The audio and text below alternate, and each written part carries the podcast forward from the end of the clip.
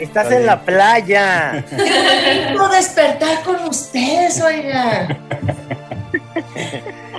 Me encanta tu, tu postal paradisiaca. ¿eh? Está, está en Acapulco con Luis Miguel. Qué bien se ponen los hombres con la edad. Qué bien se ponen los hombres con la edad.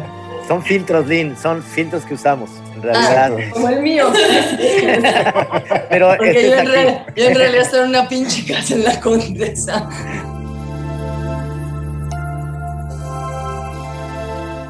Bienvenidos a nuestros especiales de Luis Miguel, aquí en Nada que Ver. Hoy vamos a hablar del episodio 5 de esa temporada 2. Se llama Te extraño, pero Trino yo creo que tendría que haberse llamado de otra forma, ¿no? Porque eh, pues lo que vemos aquí es a Luis Miguel reuniéndose con uno de sus grandes ídolos de toda la vida, el señor Frank Sinatra. Le pudieron haber puesto Come Fly With Me, ¿no? Es decir, ya directamente, vámonos, ¿para qué, nos andamos con rodeos, no, Trino? Podría haber sido eso con Fly With Me o Luis Miguel conoce a la mafia de Las Vegas. También. No, es que sale un Frank Sinatra, sale un Frank Sinatra bastante pesado, ¿no? O sea, un Frank Sinatra que, que no está como de buen humor. entre cortinas de, terciopelo gritándole a alguien y cuelga el teléfono con mucha fuerza y ahí es cuando llega, está entrando Luis Miguel justo en ese momento eh, para hablar con Blue Eyes, ¿no? Y, efectivamente eh, a mí, a mí me rememoró un poco este gran perfil que hizo Guy Talés, de, de lo situaba así, como en bares, era el rey de los bares siempre rodeado de mujeres y de eh, italiano-americanos, ¿no? Algunos vinculados con, obviamente, con la mafia. Pero sí me, me gustó mucho la, la escena de cómo lo ve, aunque creo que pues Frank Sinatra pues no se parecía mucho, ¿no? No, ciertamente no encontraron un look-alike, digamos, de un actor así parecido, pero a lo mejor en la actitud sí, ¿no? Eso es, eso es, y la parte de la tensión en la que obviamente ves a un Luis Miguel totalmente rendido hacia la figura, y es como si un día eh, Lynn Feinstein conoce a Paul McCartney, ¿no? O sea, no sé, se pondría a tartamudear. No, pero John no sé, Lennon, pero... me parezco más a John Lennon. Siempre fui Team Lennon, siempre. Es que es lo que hay que ser. Yo, yo sé que Trino tiene su, su, Ya luego su altar apareció a- a, Paul Harrison, McCartney, pero, pero, nunca a Paul McCartney rico está. Bienvenida Lynn, bienvenida Lynn. Quería ponerte ese, ese, digamos, es- ese cuatro para que me dijeras que odias a Paul. Caí. es el centro para meter el gol. Ya escucharon a nuestra invitada especialísima para, para este programa de eh, especial de Luis Miguel, Lynn Feinstein, quienes ustedes seguramente ya conocen, ya han escuchado. Ella es supervisora musical de muchísimos proyectos y estuvo encargada de la producción musical y de la supervisión en la temporada 1 de Luis Miguel. Y aquí la, la hemos invitado un poco para hablar de la música y porque este fenómeno pues, nos ha llevado eh, eh, eh, pues ya a extrapolar las horas de Luis Miguel que escuchamos en el radio ya están a todas horas, en todo el día en estas temporadas y yo creo que Lynn tiene mucho de responsabilidad en esto. A mí me gustó mucho la temporada 1, sobre todo porque es un proyecto que se hizo muy bien hecho. Y eso musicalmente también se agradece. Digamos que uno vive tratando todos los días de poner la mejor cancioncita posible, no la peor cancioncita posible. Y los obstáculos con los que uno se encuentra son brutales, no cualquiera los sobrevive. Entonces, es muy bonito cuando afuera tiene una repercusión, ¿no? Cuando afuera la gente le hace y le provoca todo eso. No, hombre, es que yo te, yo, además yo te quiero decir, porque no sé si sepas, Luis Pablo, que obviamente Lynn es la mera, mera petatera de la película El Santo. Si alguna vez Gis y yo le pedíamos a Lynn, Lynn, ¿se podrá una canción de Camilo Sesto? No, no se puede, está en su castillo, no puede abrir.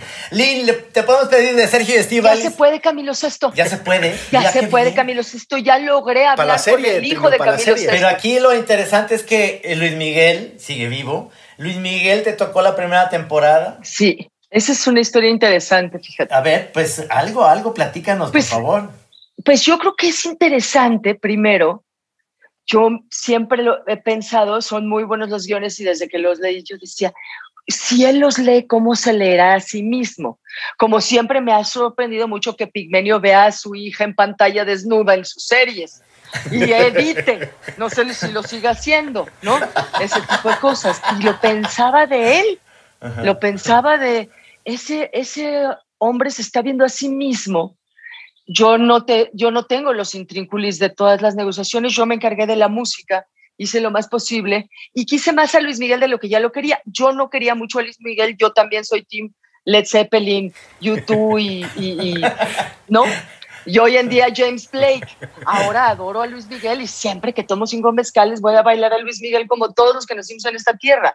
Hay una cosa de su voz que a pesar de hacer tantas versiones de una canción, ver tantas veces un capítulo, cada vez que aparecía la canción, mi cuerpecito siempre ha hecho así. O sea, ese hombre tiene eso, que además tiene una cosa que ahorita describía en lo de Frank Sinatra, también lo tuvo con Michael Jackson.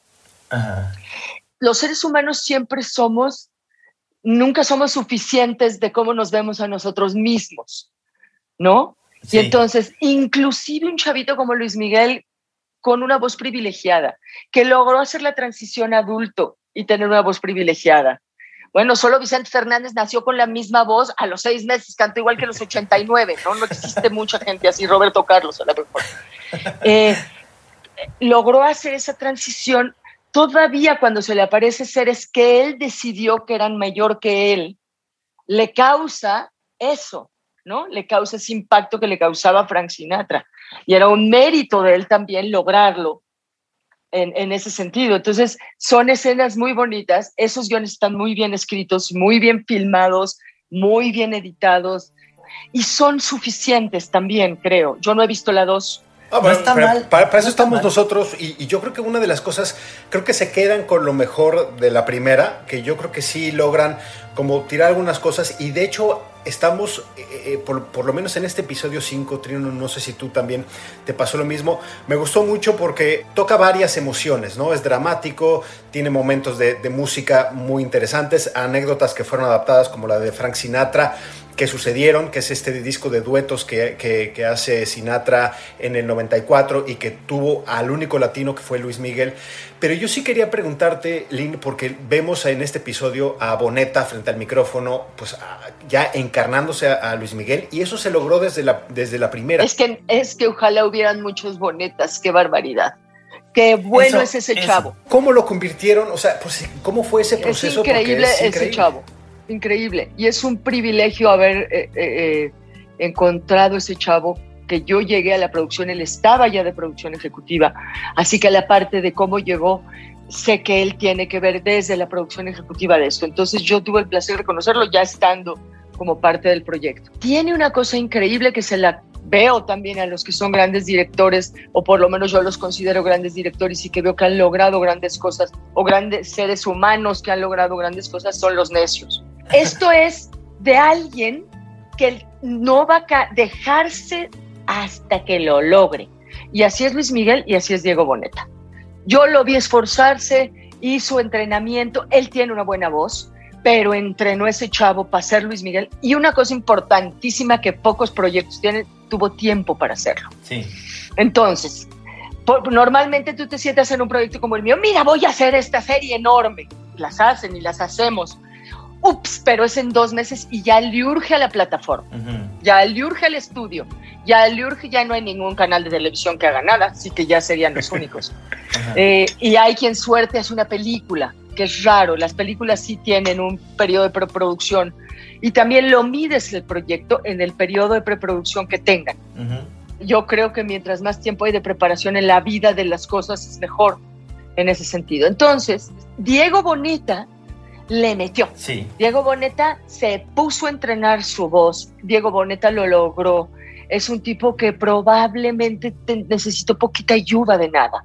Su decisión y su capacidad y su talento lo ayudaron a hacer eso. Se ha metido y se ha compenetrado tanto en el personaje y en la voz que yo a veces veo a las fotos ya de Luis Miguel y digo, ese no es Luis Miguel, está, demasiado en el sentido de que se apropió del personaje, se apropió de la voz y lo hace de una manera excepcional. Eso, es lo que tiene la segunda temporada. Y tiene lo mismo que Luis Miguel, yo siento. Él quiere que lo reconozcan y él es muy bueno en lo que hace. Sí, sí, sí. Yo me acuerdo que de chavita, en la radio, en Rock 101, íbamos a jugar boliche ya anoche, cuando en la Ciudad de México se podía salir, uno podía beber, te podías comer tacos, no te hacían daño, ¿no? Jugabas boliche en Polanco, en Ejército Nacional. Y entonces, me acuerdo que en alguna vez, pues éramos saliendo de la radio, diez y media de la noche, once a jugar boliche, nos sacaban porque Luis Miguel iba a llegar. Y jugaba solo porque no quería que lo vieran perder o no hacer chuza. Entonces, esa, ese nivel de excelencia de uno mismo Yo que lo tengo para mí misma, no, hombre, qué hueva, nunca llegaré a ese nivel. Que me vean ya. Luego, luego los quiero más, les invito unas chelas, ¿no? Uno Ajá. empieza a aflojar. Y él no. Luego ya, bueno, no sé, hay una cantidad de historias increíbles. Creo que el modo de cómo están escritos los guiones y entrelazadas las historias están muy bien. Los papás, qué barbaridad, de los hijos prodigios, son unos hijos de la chingada, Dios mío, son agotadores. Es ¿no? una historia que se Pues, repite. Se repiten muchos. Es esta escuela de exigencia, pero nos gustaría que nos platicaras un poco más. ¿Te, te tocó estar cuando estaba? Porque supongo que Diego ya llegó con la voz entrenada, ya llegó con la entonación, la engolación. Él llegó Eh, ya con eso y trabajó con Kiko Cibrián. ¿Ya hablaron con Kiko Cibrián o no? Ya hablamos con Kiko Cibrián, también un personaje que, que- que nos descubrió muchísimo como de la importancia y lo que dices, ¿no? De esta obsesión Sí. de que siempre tener eh, el arreglo perfecto, eh, la producción perfecta. Entonces, ¿cómo, cómo, fue ese, cómo, cómo fue ese match que efectivamente, porque ya a Kiko lo llevan como personaje en la segunda temporada? Kiko fue insistencia de Diego Boneta. es interesante que él mismo sea el productor en esta segunda temporada y que este y Diego Boneta eh, lo haya metido en el proyecto porque entonces le da una validez musical muy interesante. Eso es lo que eso es lo que tiene eh, la serie. En este episodio incluso eh, Luis Pablo hasta hay una escena chistosa en donde cuando se va a Nueva York y ahí eh, ve otra vez Luis Miguel a su novia Erika que es esta Camila Sodi que le dice, ¿cómo crees que voy a cantar? Y estaban en un karaoke, ¿cómo iba a cantar la incondicional en un karaoke, no? Le reclama ahí Luis Miguel. que es muy, que es muy padre esa, esa, esa escena porque dices, sí, claro que te imaginas, imagina, estás un karaoke ahí en Nueva York y de repente el que está cantando la incondicio- incondicional es Luis Miguel. Es, es, eh, tiene muchísima, este episodio sobre todo tiene muchísimo drama. Tiene una cuestión de tensión en donde no se la pasa bien Luis Miguel en todo el episodio, la verdad. En toda la vida, pobrecito. Se la pasa fatal Luis Miguel en una serie. Pues, ¿cómo no? Claro que va a noviar. ¿No? El resto es un. O sea, es un mundo tan peleonero el que vivimos, ¿no? Que en realidad es como si todo el tiempo te tienes que defender. Entonces, uno a nivel, pues de uno se defiende al nivel de uno, cada quien. Sí, sí, sí. Y, y además en este episodio lo que vemos es que se pierde, o sea, pierde uno de los, aquí le vamos a hacer un super spoiler, pero aquí pierde, pierde a, a- a su aliado principal, porque ya finalmente ya sabíamos que Hugo, su, su manager, eh, interpretado por este actor argentino muy bueno que es César Bordón, Qué bárbaro. y en un este episodio actorazo ese chavo. fallece, Lo que fallece de cáncer. esta es que la foto es espléndida, los actores, el casting es muy bueno. Muy. Ese manager es buenísimo. Eh, pues ya era buenísimo porque Te llevaban. era, ese era el spoiler, ya porque ¿Y qué año obviamente- es eso? Es, es en el, es en el 94, es más o menos, porque lo, lo que sabemos es que este dueto con Frank Sinatra, eh, Luis Miguel, sabemos que sí conoce a- a- a- al cantante. De hecho, Andrew nos ayudó a buscar una carta muy interesante que, Sí. que, que Frank Sinatra le manda a, a Luis Miguel dos años después, cuando ya habían lanzado Duetos 2 de Sinatra.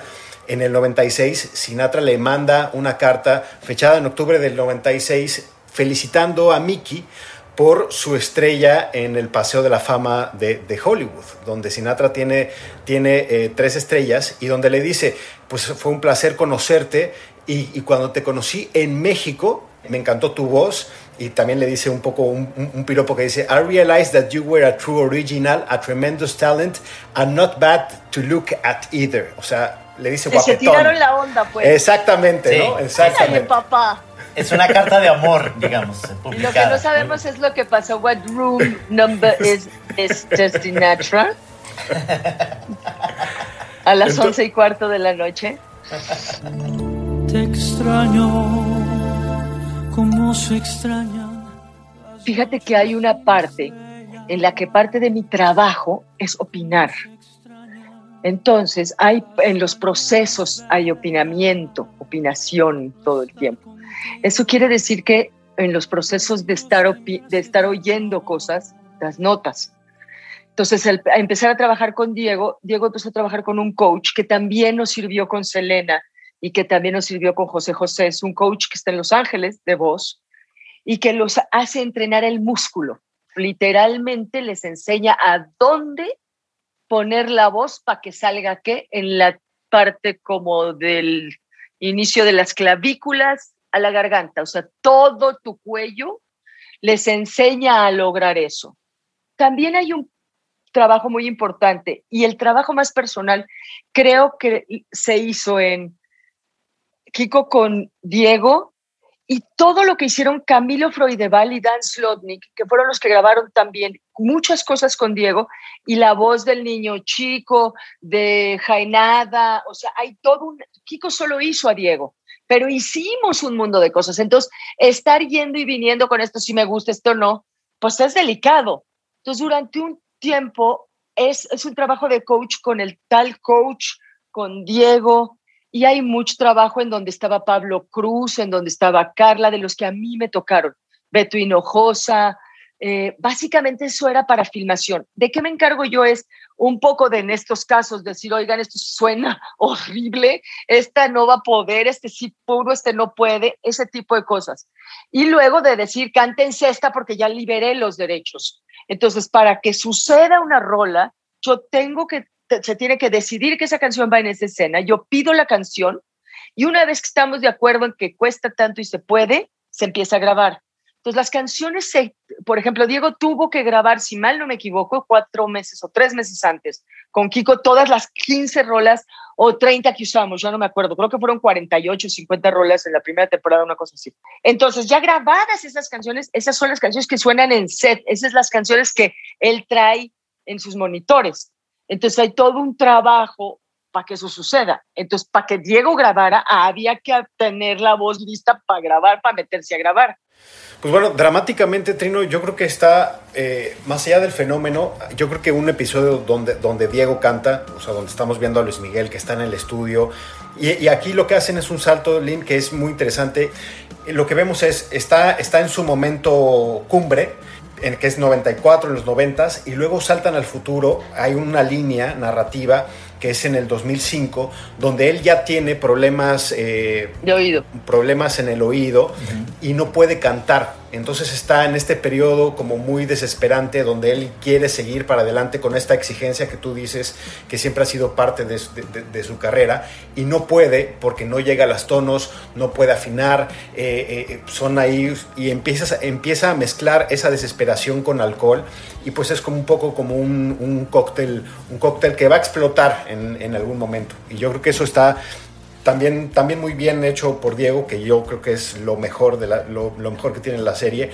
Y ahora que César Bordón, pues eh, lo hemos perdido porque su personaje ha caído, ha fallecido.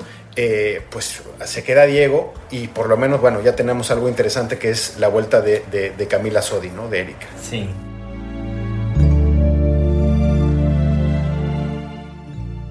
Oye, ¿te recuerdas algún otro dueto que haya hecho Luis Miguel aparte de Sinatra? Con Daisy Fuentes, con María Carey, con... No, no, no, estoy bromeando. Eh, Esas fueron sus novias. Ah, son, duetos, son duetos... En la cama. Muy...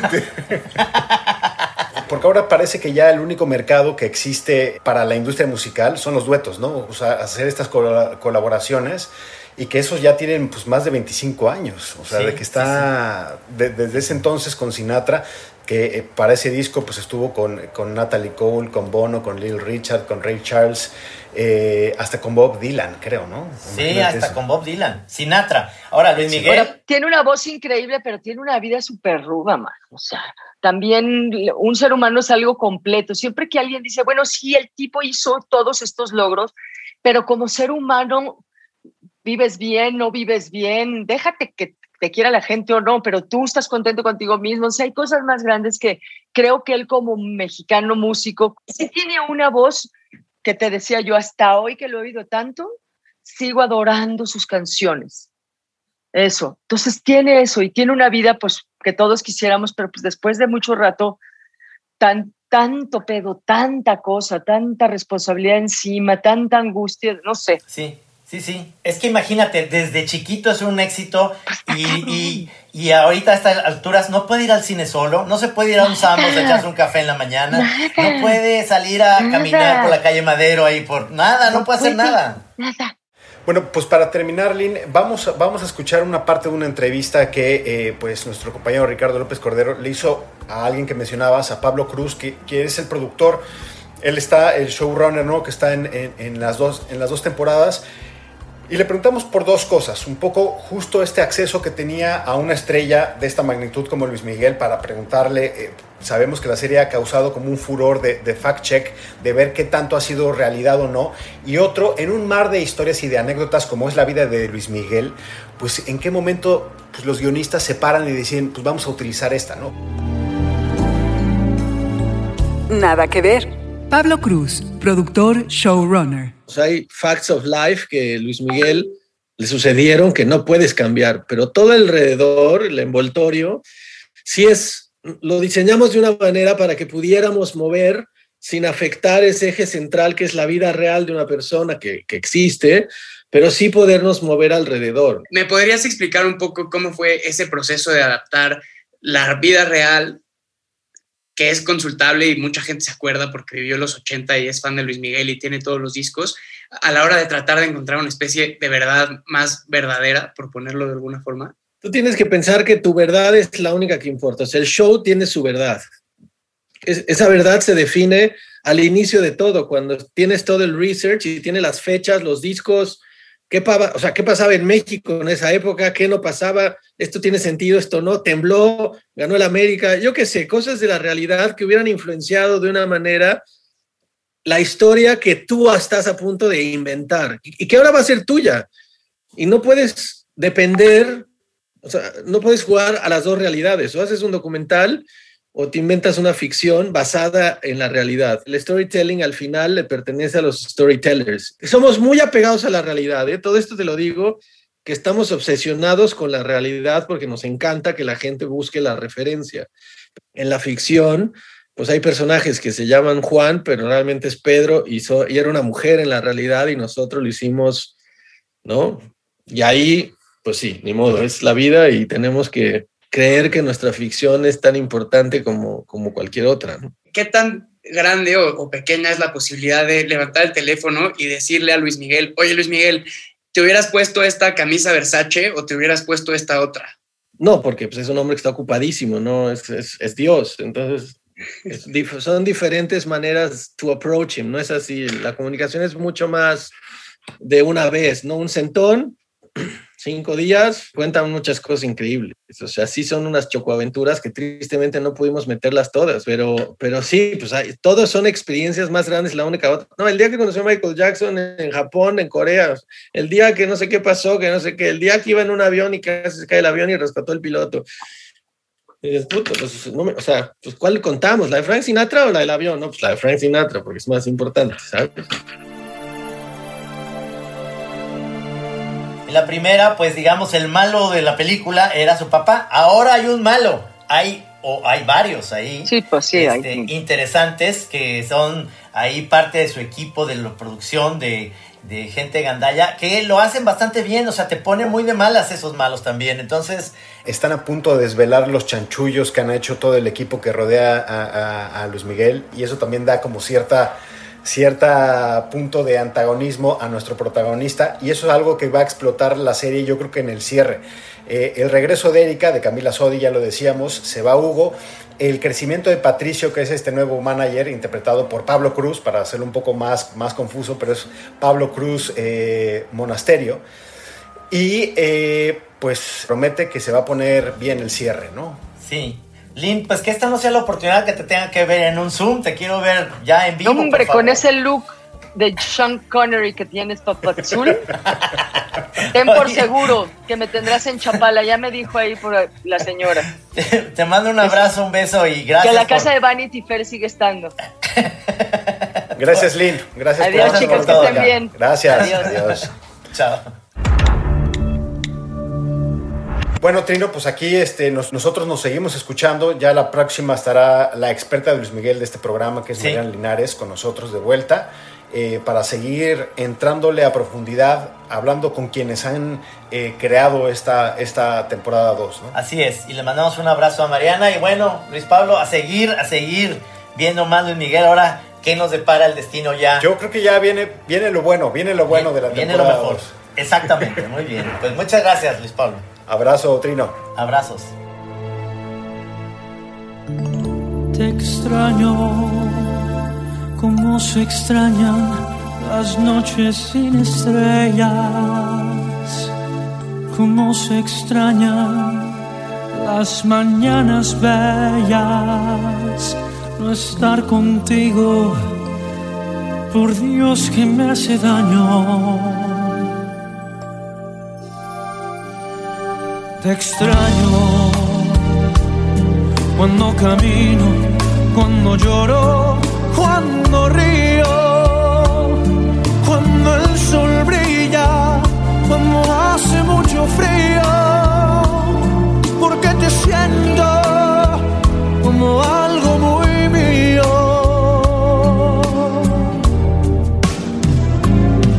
Te extraño como los árboles extrañan el otoño.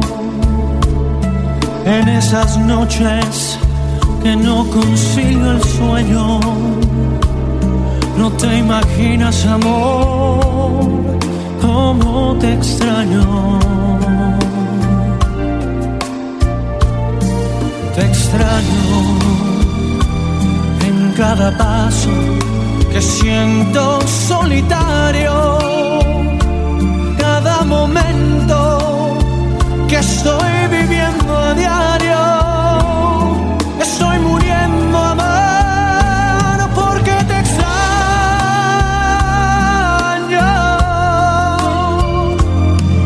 Te extraño cuando la aurora comienza a dar